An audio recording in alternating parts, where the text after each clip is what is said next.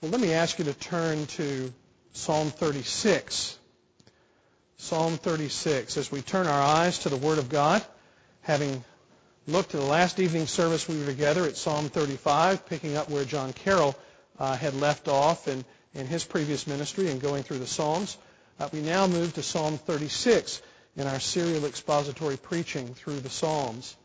Uh, this is a short psalm, only 12 verses. It's a beautiful one. There's a rhythm and uh, a movement in thought uh, in this uh, lament uh, of David to the choir master of David, the servant of the Lord. Transgression speaks to the wicked deep in his heart. There is no fear of God before his eyes. For he flatters himself in his own eyes that his iniquity cannot be found out and hated. The words of his mouth are trouble and deceit. He has ceased to act wisely and to do good. He plots trouble while on his bed. He sets himself in a way that is not good. He does not reject evil. Your steadfast love, O Lord, extends to the heavens, and your faithfulness to the clouds. Your righteousness is like the mountains of God. Your judgment are li- are li- judgments are like the great deep. Man and beast you save, O Lord. How precious is your steadfast love, O God. The children of mankind take refuge in the shadow of your wings. They feast on the abundance of your house, and you give them drink from the river of your delights. For with you is the fountain of life. In your light do we see light. Oh, continue your steadfast love to those who know you, and your righteousness to the upright of heart. Let not the foot of arrogance come upon me, nor the hand of the wicked drive me away. There the evildoers lie, fallen. They are thrust down, unable to rise. Amen. Well, Psalm 36 is an interesting piece of poetry. Remember, it's a psalm. It's a, it's meant, it's poetry that's meant to be sung. And this is penned by the king prophet David. Now, it's a lament, as I mentioned earlier, because he begins this psalm lamenting the sad, sad state in which he finds himself. David is writing in a very personal way about real situations in his life. And so this is a psalm uh, which touches us. It's a human hand that reaches out to us and shares with us something of the pressure and pain that he feels. Transgression speaks to the wicked deep inside his heart. There is no fear of God.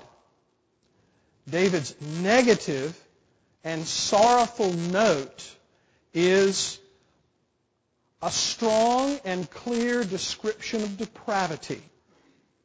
Now, it's, it's not the believer who struggles under abiding sin or, or slips and falls into an old pattern that David has in mind here. The language that he uses and the intensity in which he gives it makes it clear that he is referring to not a believer who, who makes those small slips that we all do, but one who is malignant against the things of God and God's people. It's the relentless, hate-filled, one who is angry with God and opposed to his people that David has in view. Deep in his heart, transgression speaks to him. Here's a personification of the wickedness and depravity uh, which is so powerful. It's an active working agent personally involved in the lives of men and women, and even sometimes, sadly, boys and girls, who set their life against God. Some even from the very beginning, as it seems. He flatters himself in his own eyes that his iniquity cannot be found out and hated. The words of his mouth are trouble and deceit. He has ceased to act wisely and do good.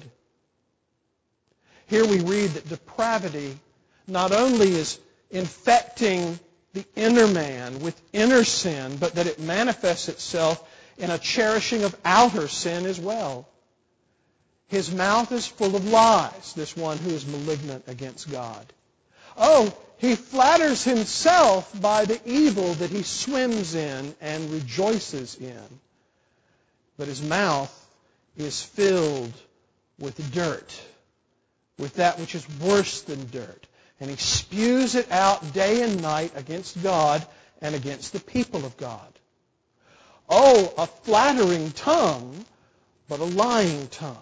Oh, smooth sounding words, but barbs designed to cut down the people of God. And depravity, as we might call him, cherishes even secret sin. He plots, not good, not love of his neighbor, but he plots trouble and evil while on his bed. He sets himself in a time of rest when he ought to be thinking about God and, and thanking God for all his blessings of the day. What fills his mind? What teaches his heart in those quiet moments before he drifts off to sleep? Evil. Evil teaches depravity. Wickedness whispers the last words he hears each day. And so this man, depravity, goes from bad to worse and ends up hating God more tomorrow than he does today. Now, if that's all that the psalm said, we would be in a fix. Because we would be left with this very negative, yet, if we're honest, realistic message about what life is like. Do you remember where you were on 9-11? Now, some of you guys may be so young that you've just heard about 9-11 and you weren't there. But uh, I remember where I was. I remember where I was when Ronald Reagan was shot. I remember where I was when John Glenn took off in his rocket ship around the earth. But that's because my mother told me that I was one and she propped me up in front of the TV and I smiled. But do you remember where you were on 9-11? I was in my office. I'd driven in speaking to my mother and the cell phone had gone dead. And I got out and I went to my went into my office and I got on the computer to see the daily news, which I always did before I went in to pray for, uh, at the beginning of class. And I could not get CNN to pull up on the computer screen. It was one of those cathode, cathode ray tubes, you know, old-fashioned things from 1990.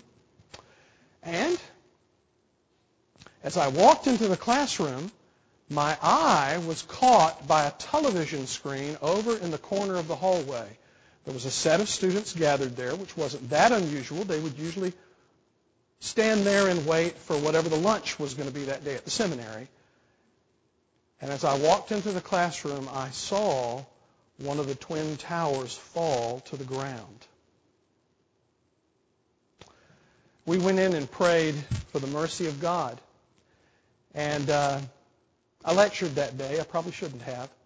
We canceled the rest of class and we all went to the chapel. You know, at that time we didn't know whether this was the beginning of a much more sustained attack on the country.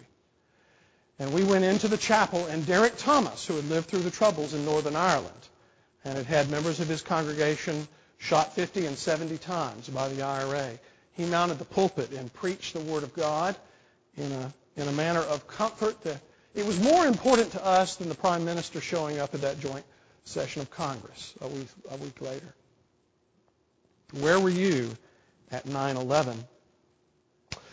You see, we have faced as a nation and as individuals times where we have been stared down by evil, where men like Ayatollah Khomeini or like Osama bin Laden have looked at us and in effect said, I would like to see you and your children and your children's children all dead.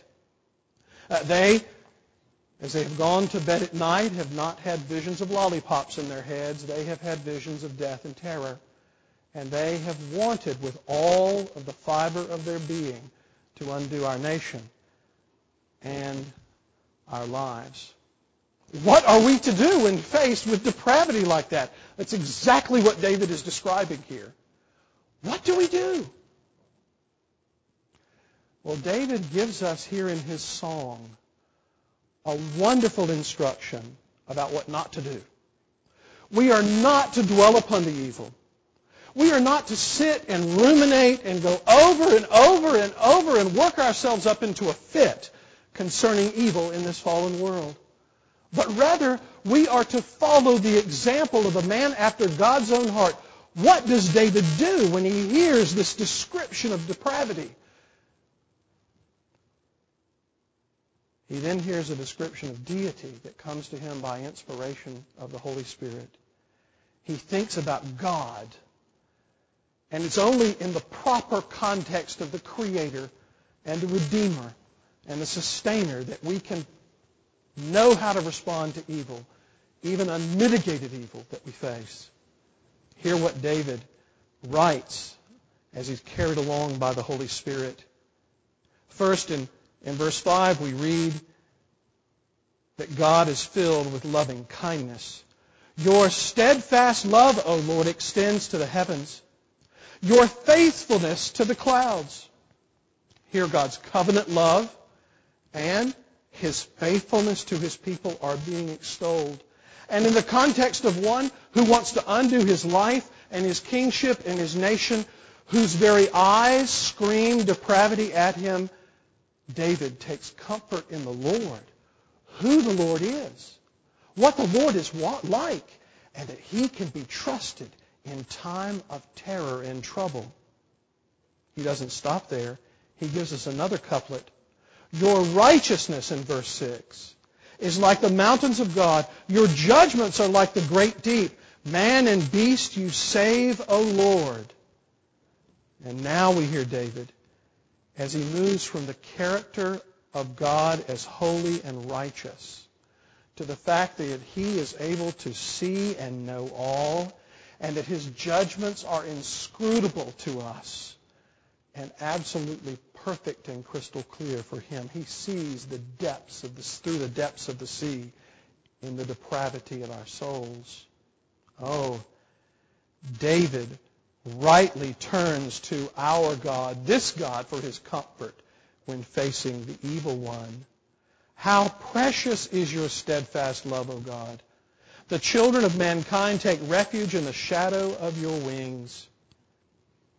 He sees that God's loving kindness implies his protection, even if one is snarling in his face and wants to undo his life. And he goes on and says, they feast, that is the children of mankind who take refuge in the Lord. They feast on the abundance of your house. You give them drink from the rivers of your delight. For with you is the fountain of life, and in your light do we see light the provision of God as well as his protection is waved by David in front of our face. The terrible one comes at us and lunges at our life with a knife, and David sings to our souls about the protection which God is powerful to bring, the commitment to his covenant promises that he will not go back on, and his provision, his sweet and beautiful spiritual food and drink for our souls that we find in him and him alone. Oh, David is singing a beautiful song to us that began in a minor key with all of its Wagnerian stark tones and sounds. And now he's broken into a Bach-like melody, and it's beautiful to hear. Verse 9 is so lovely. For with you is the fountain of life. In your light do we see light. And so the theme of tracing the power and might and goodness of God through creation and those little hints and notes of redemption that he gave in verses 7 and 8 now combine here. For he's talking about the uncreated light of God. That which is back in the very being of God that in God's light, by God's word that reveals it to us, we can also see and know that which is good and pure and great. In Thy light, we see light, O God, is a profound theological statement on David's part about who God is and what he's like, and that our Christian lives are lived on the basis of who God is. It's a wonderful passage. Life, implying the creator-creature distinction that we receive our life from him. And light, the uncreated knowledge and truth, our inescapable dependence on God for real, true living. And David is not a man with his head in the sand. He has this picture of depravity that he's sketched for us, this picture of deity which he has painted, and now he turns in the midst of lament to God and he prays to his heavenly Father for protection. Oh, continue your steadfast love to those who know you and your righteousness to the upright of heart. Here David is pleading not just for God to be nice, not even for God just to be good. He's pleading for God's covenant blessings and mercies, which he's already promised. David is a clever theologian. He doesn't kind of make it up as he goes along. He's going back to the inspired Word of God, handed down through the prophets of old, which have envisioned and seen by the work of the Holy Spirit in them the coming of our Lord and Savior Jesus Christ. And David puts his finger right upon that thread of the covenant of grace down through the pages of Scripture, and he says, Oh Lord, you promised do that. Because he knows that that covenant of grace will deal with these depraved people that are out to get him. Restrain depraved men, he says in verse 11. Let not the foot of arrogance come upon me nor the hand of the wicked drive me away. David needs victory now and here in this life, and so he pleads to God on the basis of his covenant promises for it. And then he ends his lament on a very blessed note. There, the evildoers lie, not triumphant, not boastful, not full of arrogance, with their own depravity puffing them up from moment to moment. But there they lie fallen. They have been thrust down by Almighty God, and they are unable to rise again. Oh, David looks forward to victory which he can only see with the eyes of faith. You see, what began the lament is still the case after you've sung 12 verses and the ink is barely dry on the page. David was still faced with these enemies, but his heart was informed by the Word of God. His soul was resolved to follow the covenantly faithful and keeping God who would not abandon him in the face of such challenge and opposition unmitigated hatred of God and of his people, what do we do? We find our safety in the great and good God, our Lord. David wrote this psalm, but he's not the only one that sang it. We do well to remember that our Lord and Savior Jesus Christ also sang this psalm. Uh, the Psalms have a messianic dimension to them. David's whole life had a messianic reference. And our Lord took these words upon his lips, his mother taught him, and he sang these in his own life rightly and to our blessing and benefit. He inspired them, the Holy Spirit, which picked up and carried along David to write these words. Was he not poured out by the eternal Son of God, the second person of the Trinity? In cooperation with his heavenly Father? And was the one who inspired these words also not able to illuminate? Jesus was filled with the Holy Spirit without measure. And so he rightly was able to appreciate the full meaning of these words as they were intended from the very beginning that he gave them. Do you remember what John said about Jesus? As you hear that language of, in your light we see light, we remember in him was the life, And the life was the light of men. And the light shines in the darkness, and the darkness has not overcome it. We remember that John was not the light, but he came to bear witness to the light. The true light which enlightens everyone was coming into the world. He was in the world, and the world was made through him, yet the world did not know him. He came to his own, his own people, and they did not receive him. But to all who did receive him, who believed in his name, he gave the right to become the children of God, born not of blood, nor of the will of the flesh, nor the will of man, but of God. These words, that in thy light we see light, pointed forward to the coming of the one who would announce, I am the light of the world. Whoever follows me will not walk in darkness, but will have the light of life. These words were about Jesus. And so David was speaking, pointing to John 1, pointing to John 8, pointing to our Lord and Savior Jesus Christ who fulfilled every word. Oh, you have never stared down depravity in its fullest form, in its most wicked and dark form, if you've merely stared it down in the face of a Philistine or outside the church.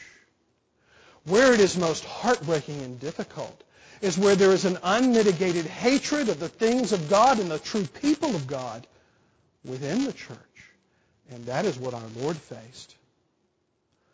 The look of the Pharisees, the countenance of the Sadducees, they most certainly, as we put on the spectacles of the Word of God to judge the matter, they hated God our Heavenly Father. Even though they yet professed to love Him and to speak on His behalf. And that anti-Christian spirit is one that has been alive and well down through the ages. Oh, Jesus faced it And the Pharisees and Sadducees and rulers of his day. He knew them for what they were. And so what did he do? Many, many would get indigestion, dwelling upon them and their power and their influence and the way that they might undo us all. But our Lord and Savior Jesus Christ, He just kept singing. And He sang, verse 5, Your steadfast love, O Lord, extends to the heavens. And He sang, verse 7, How precious is your steadfast love, O God. He sang, verse 10, Oh, continue your steadfast love to those who know you and your righteousness to the upright of heart. And he knew that he was the son of the Father's love. And his heavenly Father would answer him, Yea and Amen. And he would yet triumph in resurrection light.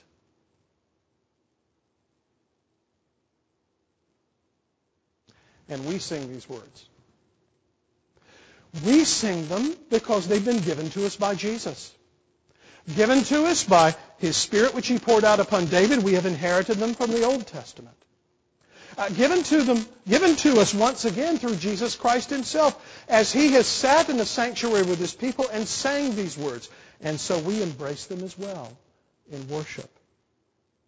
Oh, how down through the ages the church has always faced the enmity of the children of the serpent who seek to undo us. We prayed for the Blands earlier this evening. We do well to pray for the Blands and to pray in just these terms. For the hatred of violent Islam against the church is an unmitigated kind of opposition that boasts in its depravity and seeks to undo Christians at every turn. And in seeking to undo the church, they seek to undo the church in its union and communion with Christ. And so they persecute him. Yes, we see them for who they are. Yes, we remember to pray to our Heavenly Father, but we also remember what our Heavenly Father's like.